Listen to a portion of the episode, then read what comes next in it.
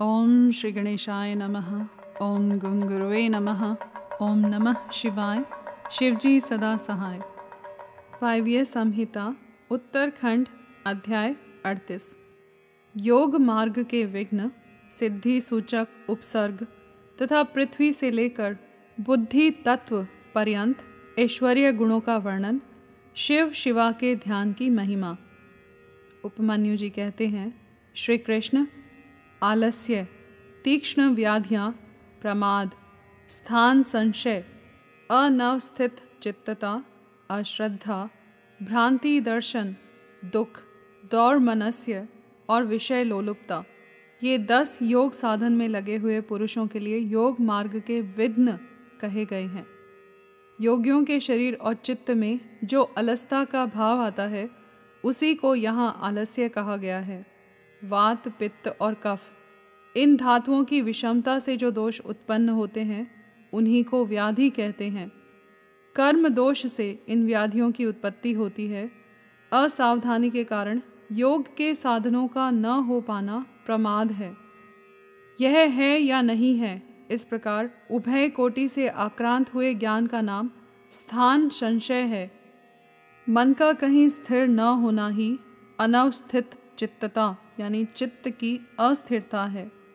योग मार्ग में भाव रहित, यानी अनुराग शून्य, जो मन की वृत्ति है, उसी को अश्रद्धा कहा गया है। विपरीत भावना से युक्त बुद्धि को भ्रांति कहते हैं। दुख कहते हैं कष्ट को, उसके तीन भेद हैं। आध्यात्मिक, आधि भौतिक और आधि दैविक। मनुष्यों के चित्त का जो अज्ञान जनित दुख है, उसे आध्यात्मिक दुख समझना चाहिए। पूर्वकृत कर्मों के परिणाम से शरीर में जो रोग आदि उत्पन्न होते हैं, उन्हें आधि भौतिक दुख कहा गया है। विद्युतपात अस्त्र शस्त्र और विष आदि से जो कष्ट प्राप्त होता है, उसे आधि दैविक दुख कहते हैं। इच्छा पर आघात पहुँचने से मन में जो क्षोभ होता है, उसी का नाम दौड़ मनस्य है। विचित्र विषयों में जो सुख का भ्रम है वही विषय लोलुपता है। योग परायण योगी के इन विघ्नों के शांत हो जाने पर जो दिव्य उपसर्ग, यानी विघ्न प्राप्त होता है, वे सिद्धि के सूचक हैं। प्रतिभा, श्रवण, वार्ता, दर्शन, आस्वाद और वेदना, ये छह प्रकार की सिद्धियाँ ही उपसर्ग कहलाती हैं, जो योग शक्ति के अपव्यय में कारण होती हैं, जो पदार्थ अत्यंत सूक्ष्म हो किसी की ओट में हो, भूतकाल में रहा हो, बहुत दूर हो अथवा भविष्य में होने वाला हो, उसका ठीक ठीक प्रतिभास, यानी ज्ञान हो जाना प्रतिभा कहलाता है। सुनने का प्रयत्न न करने पर भी संपूर्ण शब्दों का सुनाई देना श्रवण कहा गया है। समस्त देहधारियों की बातों को समझ लेना वार्ता है। दिव्य पदार्थों का बिना किसी प्रयत्न के दिखाई देना दर्शन कहा गया है। दिव्य रसों का स्वाद प्राप्त होना आस्वाद कहलाता है। अंतकरण के द्वारा दिव्य स्पर्शों का तथा ब्रह्मलोक तक के गंध आदि दिव्य भोगों का अनुभव वेदना नाम से विख्यात है। सिद्ध योगी के पास स्वयं ही रत्न उपस्थित हो जाते हैं और बहुत सी वस्तुएँ प्रदान करते हैं। मुख से इच्छा अनुसार नाना प्रकार की मधुर वाणी निकलती है। सब प्रकार के रसायन और दिव्य औषधियाँ सिद्ध हो जाती हैं। देवांगनाएँ इस योगी को प्रणाम करके मनोवांछित वस्तुएँ देती हैं। योग सिद्धि के एक देश का भी साक्षात्कार हो जाए तो मोक्ष में मन लग जाता है। यह मैंने जैसे देखा या अनुभव किया है, उसी प्रकार मोक्ष भी हो सकता है। कृशता स्थूलता, बाल्यावस्था, वृद्धावस्था, युवावस्था, नाना जाति का स्वरूप पृथ्वी, जल, अग्नि और वायु, इन चार तत्वों के शरीर को धारण करना, नित्य अपार्थिव एवं मनोहर गंध को ग्रहण करना, ये पार्थिव ऐश्वर्य के आठ गुण बताए गए हैं।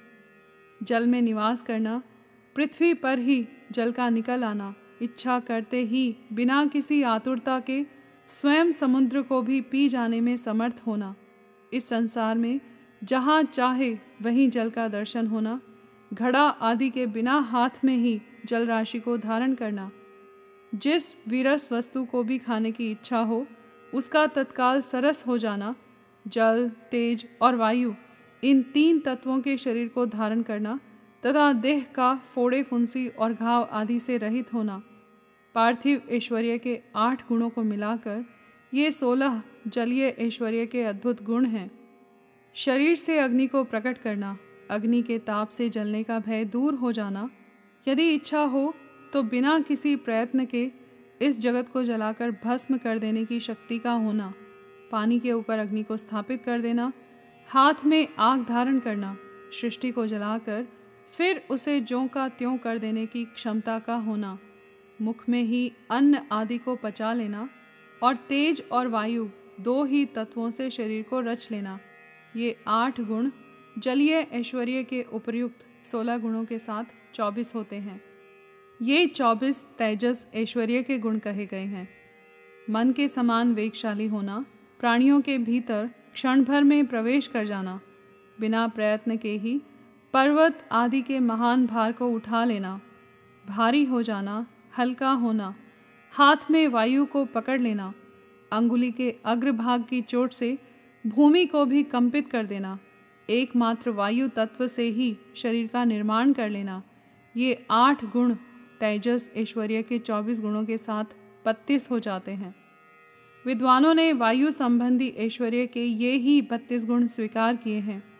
शरीर की छाया का न होना, इंद्रियों का दिखाई न देना, आकाश में इच्छा अनुसार विचरण करना, इंद्रियों के संपूर्ण विषयों का समन्वय होना, आकाश को लांघना अपने शरीर में उसका निवेश करना, आकाश को पिंड की भांति ठोस बना देना और निराकार होना, ये आठ गुण अग्नि के बत्तीस गुणों से मिलकर चालीस होते हैं। ये चालीस ही वायु संबंधी ऐश्वर्य के गुण हैं। यही संपूर्ण इंद्रियों का ऐश्वर्य है। इसी को इंद्र एवं आम्बर यानी आकाश संबंधी ऐश्वर्य भी कहते हैं।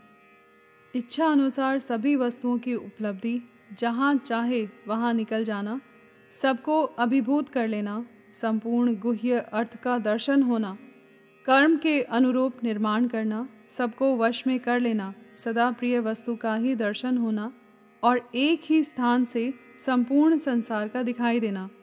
ये आठ गुण पूर्वोक्त इंद्रिय संबंधी ऐश्वर्य गुणों से मिलकर अड़तालीस होते हैं। चांद्रमस ऐश्वर्य इन अड़तालीस गुणों से युक्त कहा गया है। यह पहले के ऐश्वर्यों से अधिक गुण वाला है। इसे मानस ऐश्वर्य भी कहते हैं। छेदना, पीटना, बांधना, खोलना, संसार के वश में रहने वाले समस्त प्राणियों को ग्रहण करना, सबको प्रसन्न रखना, पाना, मृत्यु को जीतना तथा काल पर विजय पाना, ये सब अहंकार संबंधी ऐश्वर्य के अंतर्गत हैं। अहंकारिक ऐश्वर्य को ही प्रजापात्य भी कहते हैं। चांद्रमस ऐश्वर्य के गुणों के साथ इसके आठ गुण मिलकर छप्पन होते हैं। महान आभिमासिक ऐश्वर्य के ये ही छप्पन गुण हैं। संकल्प मात्र से सृष्टि रचना करना, पालन करना, संहार करना, सबके ऊपर अपना अधिकार स्थापित करना, प्राणियों के चित्त को प्रेरित करना, सबसे अनुपम होना, इस जगत से पृथक नए संसार की रचना कर लेना, तथा शुभ को अशुभ और अशुभ को शुभ कर देना यह बौद्ध ऐश्वर्य है। प्राजापात्य ऐश्वर्य के गुणों को मिलाकर इसके चौंसठ गुण होते हैं। इस बोध ऐश्वर्य को ही ब्रह्म ऐश्वर्य भी कहते हैं। इससे उत्कृष्ट है गौण ऐश्वर्य, जिसे प्राकृत भी कहते हैं। उसी का नाम वैष्णव ऐश्वर्य है। तीनों लोगों का पालन उसी के अंतर्गत है।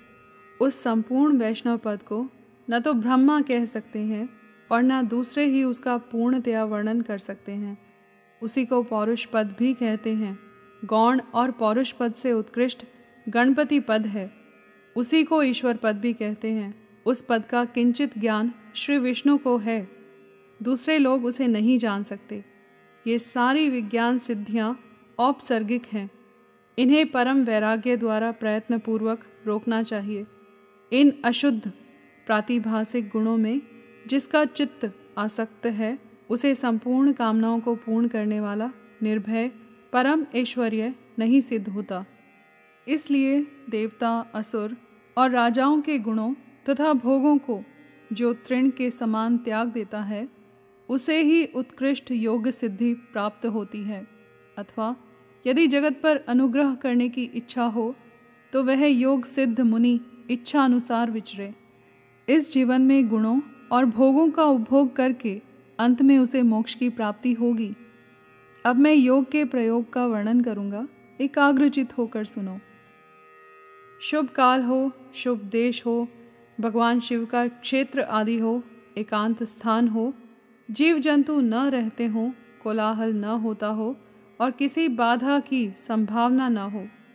ऐसे स्थान में लिपिपुति सुंदर भूमि को गंध और धूप आदि से सुवासित करके वहाँ फूल बिखेर दें, चंदोवा आदि तान कर उसे विचित्र रीति से सजा दें तथा वहाँ कुश, पुष्प, समिधा, जल, फल और मूल की सुविधा हो। फिर वहाँ योग का अभ्यास करें। अग्नि के निकट, जल के समीप और सूखे पत्तों के ढेर पर योगाभ्यास नहीं करना चाहिए। जहाँ डांस और मच्छर भरे हों, सांप और हिंसक जंतुओं की अधिकता हो, दुष्ट पशु निवास करते हों, भय की संभावना हो तथा जो दुष्टों से घिरा हुआ हो, ऐसे स्थान में भी योगाभ्यास नहीं करना चाहिए। शमशान में चैत्य वृक्ष के नीचे बाम्बी के निकट, जीर्ण शीर्ण घर में चौराहे पर, नदी नद और समुद्र के तट पर, गली या सड़क के बीच में, उजड़े हुए उद्यान में, गोष्ठ आदि में, अनिष्टकारी और निंदित स्थान में भी योगाभ्यास न करें। जब शरीर में अजीर्ण का कष्ट हो, खट्टी डकार आती हो, विष्ठा और मूत्र से शरीर दूषित हो, सर्दी हुई हो या अतिसार रोग का प्रकोप हो, अधिक भोजन कर लिया गया हो या अधिक परिश्रम के कारण थकावट हुई हो, जब मनुष्य अत्यंत चिंता से व्याकुल हो, अधिक भूख प्यास सता रही हो तथा जब अपने गुरुजनों के कार्य आदि में लगा हुआ हो उस अवस्था में भी उसे योगाभ्यास नहीं करना चाहिए, जिसके आहार विहार उचित एवं परिमित हो। जो कर्मों में यथा योग्य समुचित चेष्टा करता हो तथा जो उचित समय से सोता और जागता हो एवं सर्वथा आयास रहित हो, उसी को योगाभ्यास में तत्पर होना चाहिए। आसन मुलायम, सुंदर, विस्तृत, सब ओर से बराबर और पवित्र होना चाहिए। पद्मासन और स्वस्तिकासन आदि जो यौगिक आसन हैं, उन पर भी अभ्यास करना चाहिए। अपने आचार्य पर्यंत गुरुजनों की परंपरा को क्रमशः प्रणाम करके अपनी गर्दन, मस्तक और छाती को सीधी रखें। ओठ और नेत्र अधिक सटे हुए न हों। सिर कुछ कुछ ऊँचा हो। दांतों से दांतों का स्पर्श न करें। दांतों के अग्रभाग में स्थित हुई जिह्वा को अविचल भाव से रखते हुए एड़ियों से दोनों अंड कोशों और प्रजनेन्द्रिय की रक्षा पूर्वक दोनों जांघों के ऊपर बिना किसी यत्न के अपनी दोनों भुजाओं को रखें। फिर दाहिने हाथ के पृष्ठ भाग को बाएँ हाथ की हथेली पर रखकर धीरे से पीठ को ऊँची करें और छाती को आगे की ओर से सुस्थिर रखते हुए नासिका के अग्रभाग पर दृष्टि जमाएँ। अन्य दिशाओं की ओर दृष्टिपात न करें। प्राण का संचार रोककर पाषाण के समान निश्चल हो जाएँ। अपने शरीर के भीतर मानस मंदिर में हृदय कमल के आसन पर पार्वती सहित भगवान शिव का चिंतन करके ध्यान यज्ञ के द्वारा उनका पूजन करें मूलाधार चक्र में, नासिका के अग्रभाग में, नाभि में, कंठ में, तालु के दोनों छिद्रों में, भौहों के मध्य भाग में द्वार देश में, ललाट में या मस्तक में शिव का चिंतन करें शिवा और शिव के लिए यथोचित रीति से उत्तम आसन की कल्पना करके वहाँ सावरण या निरावरण शिव का स्मरण करें। द्विदल, चतुर्दल, षडदल दश दल द्वादश दल अथवा षोड़श दल कमल के आसन पर विराजमान शिव का विधिवत स्मरण करना चाहिए। दोनों भौहों के मध्य भाग में द्विदल कमल है, जो विद्युत के समान प्रकाशमान है। भ्रू मध्य में स्थित जो कमल है, उसके क्रमशः दक्षिण और उत्तर भाग में दो पत्ते हैं, जो विद्युत के समान दीप्तिमान हैं। उनमें दो अंतिम वर्ण ह और क्ष अंकित हैं। षोडश दल कमल के पत्ते सोलह स्वर रूप हैं, जिनमें अ से लेकर अह तक के अक्षर क्रमशः अंकित हैं। यह जो कमल है, उसकी नाल के मूल भाग से बारह दल प्रस्फुटित हुए हैं, जिनमें क से लेकर ठ तक के बारह अक्षर क्रमशः अंकित हैं। सूर्य के समान प्रकाशमान इन कमल के उन द्वादश दलों का अपने हृदय के भीतर ध्यान करना चाहिए। तत्पश्चात गौ दुग्ध के समान उज्ज्वल कमल के दस दलों का चिंतन करें। उनमें क्रमशः ड से लेकर फ तक के अक्षर अंकित हैं। इसके बाद नीचे की ओर दल वाले कमल के छह दल हैं जिनमें ब से लेकर ल तक के अक्षर अंकित हैं। इस कमल की कांति धूम रहित अंगार के समान है। मूलाधार में स्थित जो कमल है, उसकी कांति सुवर्ण के समान है। उसमें क्रमशः व से लेकर स तक के चार अक्षर चार दलों के रूप में स्थित हैं।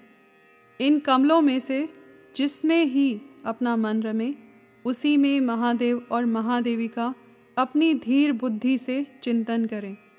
उनका स्वरूप अंगूठे के बराबर निर्मल और सब ओर से दीप्तिमान है, अथवा वह शुद्ध दीप शिखा के समान आकार वाला है और अपनी शक्ति से पूर्णतः मंडित है, अथवा चंद्रलेखा या तारा के समान रूप वाला है, अथवा वह निवार के सींख या कमल नाल से निकलने वाले सूत के समान है।